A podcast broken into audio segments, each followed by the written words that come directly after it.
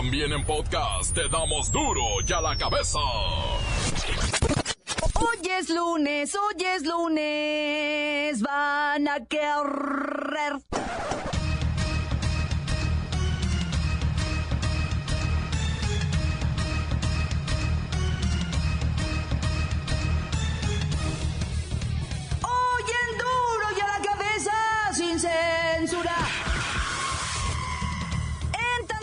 Semanas, grupos de hackers han sustraído 400 millones de pesos de cuentas bancarias. Anuncian a México como el país latinoamericano que mayor número de empleos ha creado. Se dice que aumentaron un 12.7% las tasas en el IMSS. Pero pues habrá que ver con qué sueldo, ¿verdad? Porque luego son de hambre. ¡Alerta máxima! Se nos viene un problemón de aquellotas con eso de las pensiones. Estalla violencia en Sinaloa por la narcoordeña de combustible. A 72 horas de haber sido capturado, asesinan en prisión al presunto homicida del exgobernador de Colima, Silverio Cavazos. El reportero del barrio tiene la crónica. Hay final inesperada, no hubo hazaña americanista y el Toluca ya se dice campeón. Nuestros expertos, la bacha y el cerillo, quedaron fuera de la quiniela. Comenzamos con la sagrada misión de informarle, porque aquí, usted sabe que aquí, hoy que es lunes, hoy aquí, no le explicamos la noticia con manzanas, no. Aquí se la explicamos con huevos. Llegó el momento de presentarte las noticias como nadie más lo sabe hacer. Los datos que otros ocultan, aquí los exponemos sin rodeos. Agudeza, ironía, sátira y el comentario mordaz. Solo en duro y a la cabeza. ¡Arrancamos!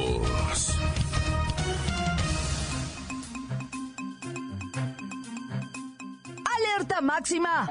Se nos viene un problemón de aquellotes con eso de las pensiones. Esto lo advierte el Banco Interamericano del Desarrollo. ¿Usted cree que va a recibir un dineral de su afore? ¡Ja! ¿Tienen risas? Gracias. El problema de las Afores es que no otorga pensiones. Escuche usted, no es su propósito esencial. Cuando el verdadero objetivo de un sistema de pensiones no debería forzarnos a generar un ahorro, que obviamente termina con la devolución de esa lana más un poquito de rendimiento cuando el trabajador llega a los 65 años. Luis Ciro Gómez Leiva, quien acaba de demandar a su sistema de Afore, está en la línea. Yo no demandé a nadie. Ah, bu- Bueno, era para meterle drama, ya sabes. A ver, explícanos. En México, los trabajadores del sector privado que comenzaron a cotizar antes del primero de julio de 1997 tendrán una pensión que será cubierta por el Instituto Mexicano del Seguro Social, el IMSS. Les darán casi el 70% del sueldo promedio de sus últimos cinco años laborados. ¡Ay, qué belleza! Pero no todos. Miles más empezaron a cotizar después.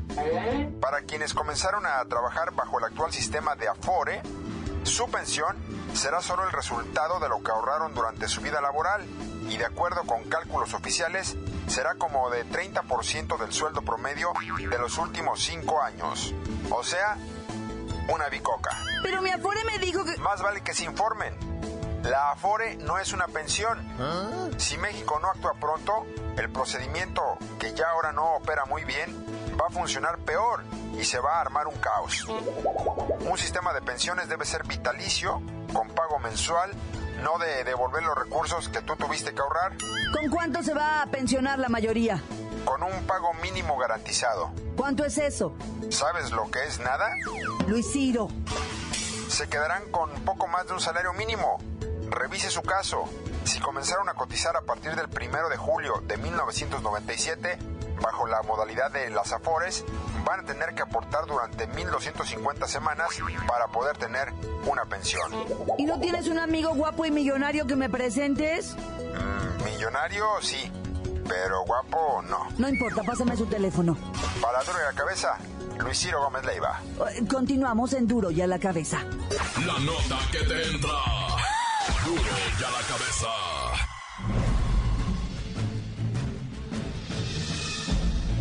Atención pueblo mexicano.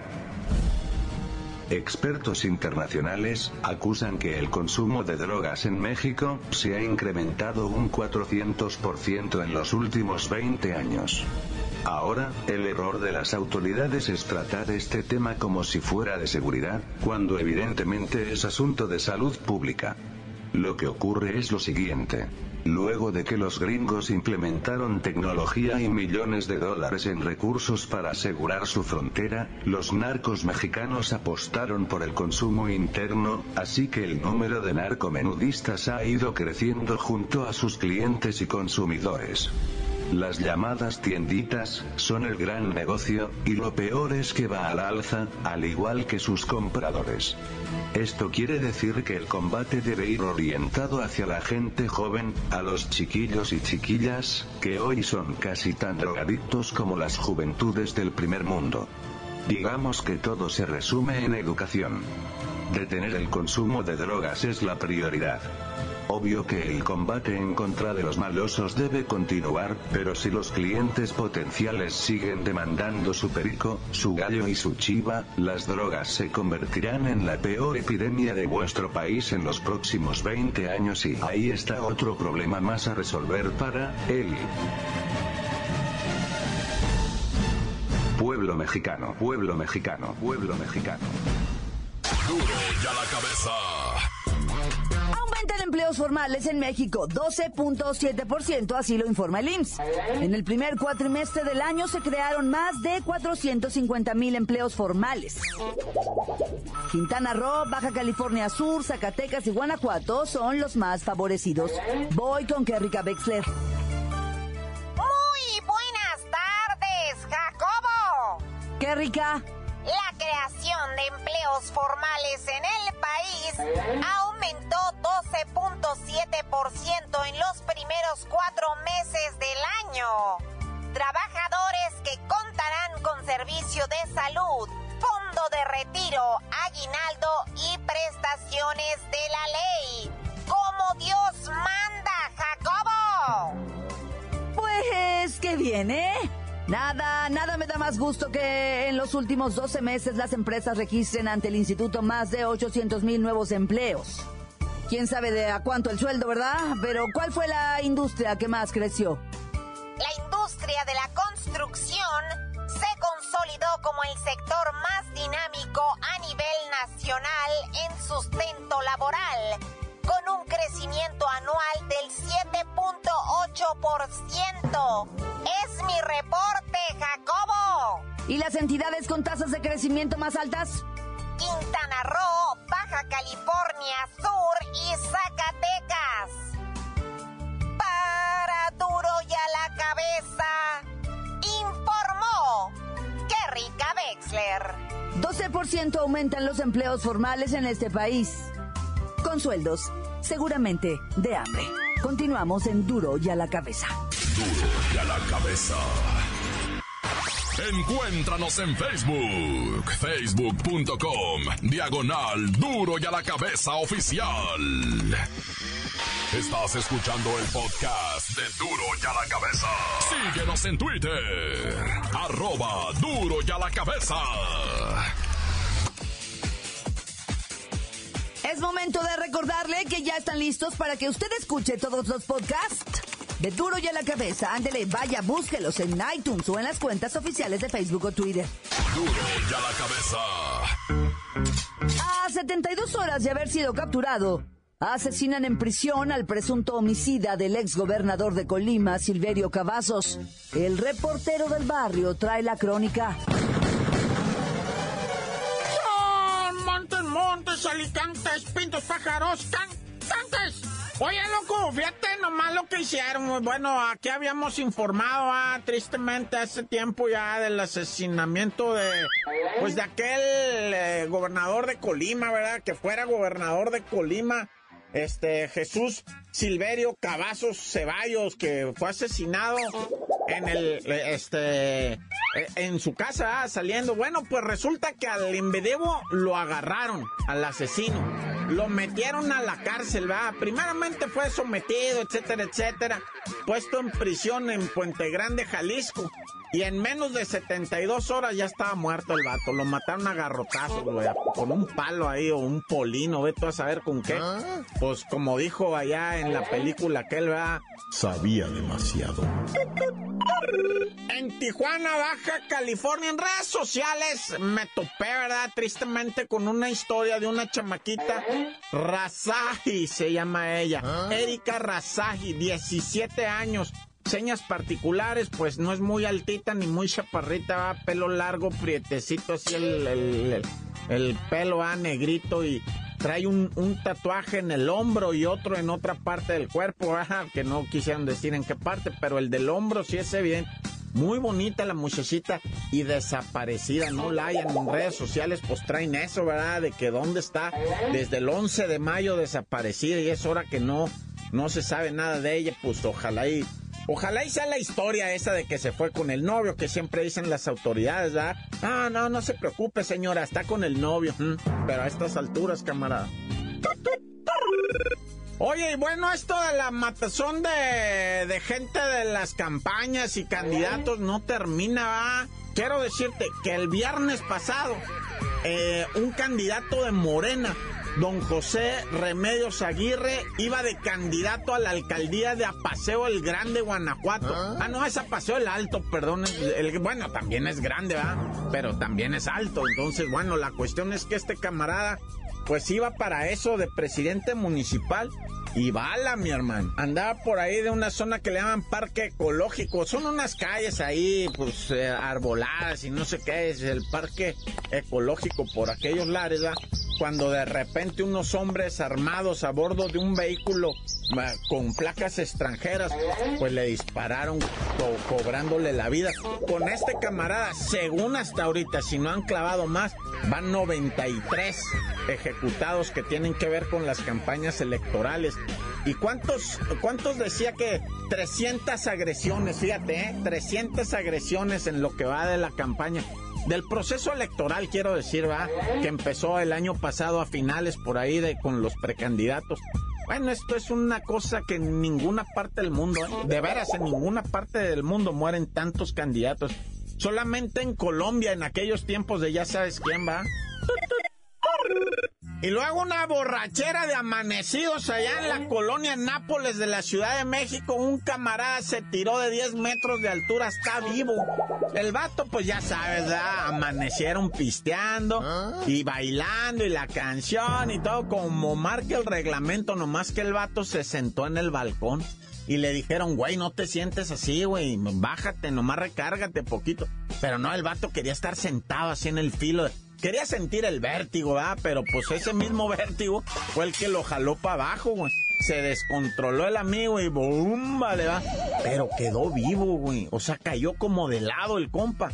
Y pues sí, está con todo el por dentro, ah, se teme que, pues que no la libre, la neta. Pero bueno, por vía de mientras ahí, échenle un rezo de repente al amigo y a todos los que estén padeciendo como uno, ¿verdad? que traigo un bracito hecho molinillo por andar de heroico en una montaña. ¡Corta! Crudo y sin censura. ¡Duro y a la cabeza!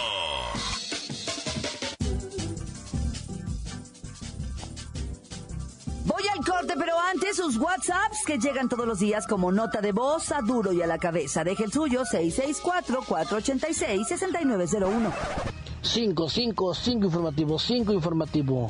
Espectacular movilización policíaca en toda la región centro del estado de Veracruz tras el conocimiento de que habían secuestrado a un joven originario del municipio de Centla. Gracias a la rápida respuesta y al apoyo de la sociedad civil, fue encontrado entre los municipios de Camarón de Tejeda y Paso del Macho, Veracruz.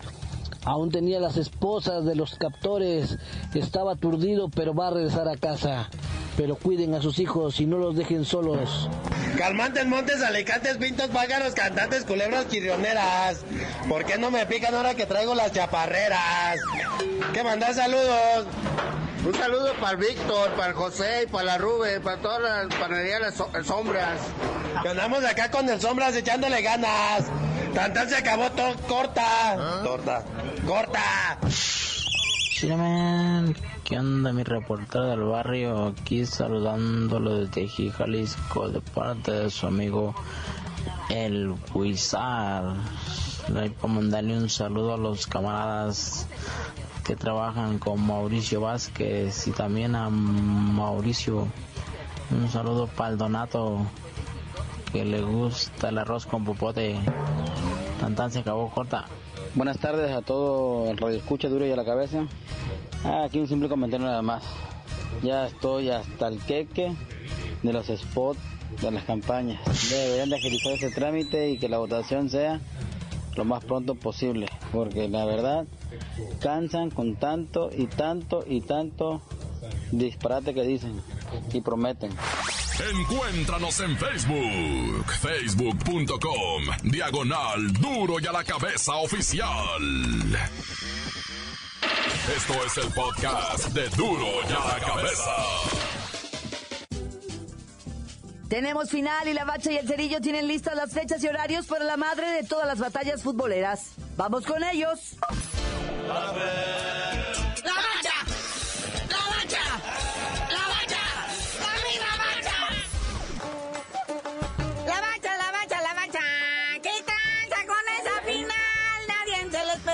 que nosotros.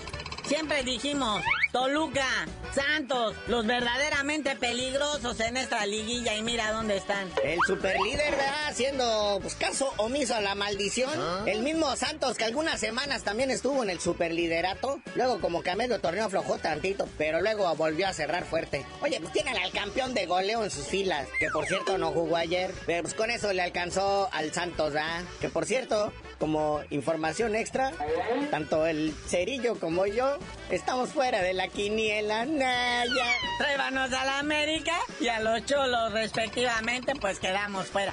Pero yo quiero, la neta, quiero aplaudir la actitud de los futbolistas del Santos, que se veían dos 0 abajo en el momento de, o sea, el global es el global, ¿ah? Pero en el partido que estaban jugando ayer día, o sea, Iban perdiendo 2-0. Prácticamente el estadio en su contra, todo en su contra. Se veía venir la hazaña americanista. Mantuvieron mente fría, corazón caliente y salieron adelante. Seis goles nada más le hicieron al AVE. Sí, pero en el global llegó un momento que iban 4-3 y hasta la afición americanista ya soñaba con la hazaña, ¿verdad? Pero pues luego les cayó el 2-1. Luego el 2-2 ya casi al final, pues ya no se pudo, ¿verdad? Y hubieran hecho mejor como el Club Tijuana, que ya tempranito ah. iban como 3-0 y 2 expulsados, así que pues ya en caballo de Hacienda llegas a la final, ¿no? Creo que detuvieron el juego cuando iban perdiendo 18-0, una cosa así, pero bueno. Ánimo, cholos, quedan en cuarto general del torneo. No es malo la ubicación, la verdad, mis respetos para el cholo que llegó hasta esa instancia. Muy buena, por cierto. El águila queda en 3 y vamos a ver cómo queda Toluca Santos. Por lo pronto, los que traigan feria, apuéstenle al Santos. Por cierto, también se jugó la final de Almenso, digo, de ascenso, ¿verdad? ¿Ah? El partido de vuelta, que en caso de que ascendieran, ¿verdad? Pues hubiera ascendido Cafetaleros después de que perdió 2-1 contra Oaxaca en Oaxaca, pero pues en el global traían a favor como 10 goles. Sí, muchas felicidades a Cafetaleros y pues vamos a ver cómo se resuelve todo esto. Hay dudas todavía. Hablan de millones de pesos y de yo que 120 millones de yo no sé qué, pero pues bueno, Vamos a ver en qué acaba eso. Y ahora vamos brevemente al carrusel de los directores técnicos. Aquí se sube uno nuevo. Va a ser el nuevo director técnico del Necaxa, Marcelo Michel Leaño, ah. que viene de las filas del Zacatepec, de la Liga de Almenzonaya. Llega a sustituir a Nacho Ambriz como director técnico del Necaxa y Nacho Ambriz toma el Uber que traía el señor Marcelo Michel Leaño, ¿verdad? Un cambalache ahí nomás. Ni modo, a regresar a la chafireteada. Pero bueno, antes de irnos, ya está dada la lista de la selección nacional. Ya se saben los jugadores, quiénes van. Pero lo comentamos mañana porque hoy en la tarde no hay nada. Así es que, pues, nos tendrán que tener paciencia. Mañana ya comentamos todo esto de Rusia 2018. Sí, carnalito, ya vámonos, no sin felicitar a Carlos Salcedo, que ahora sí oficialmente es del Eintracht Frankfurt. El equipo alemán hace válida la opción a compra porque este jugador es originalmente de las Chivas y como ahorita el señor Vergara ocupa varo de donde sea, ya vendió a su muchachito en dos y medio millones de dólares. O sea, ya cayó lana allá en las Chivas, pero y la abonan a los jugadores. Y ya tú dinos por qué te dicen el cerillo. La neta que hasta que pase el mundial les digo. Nah, ya.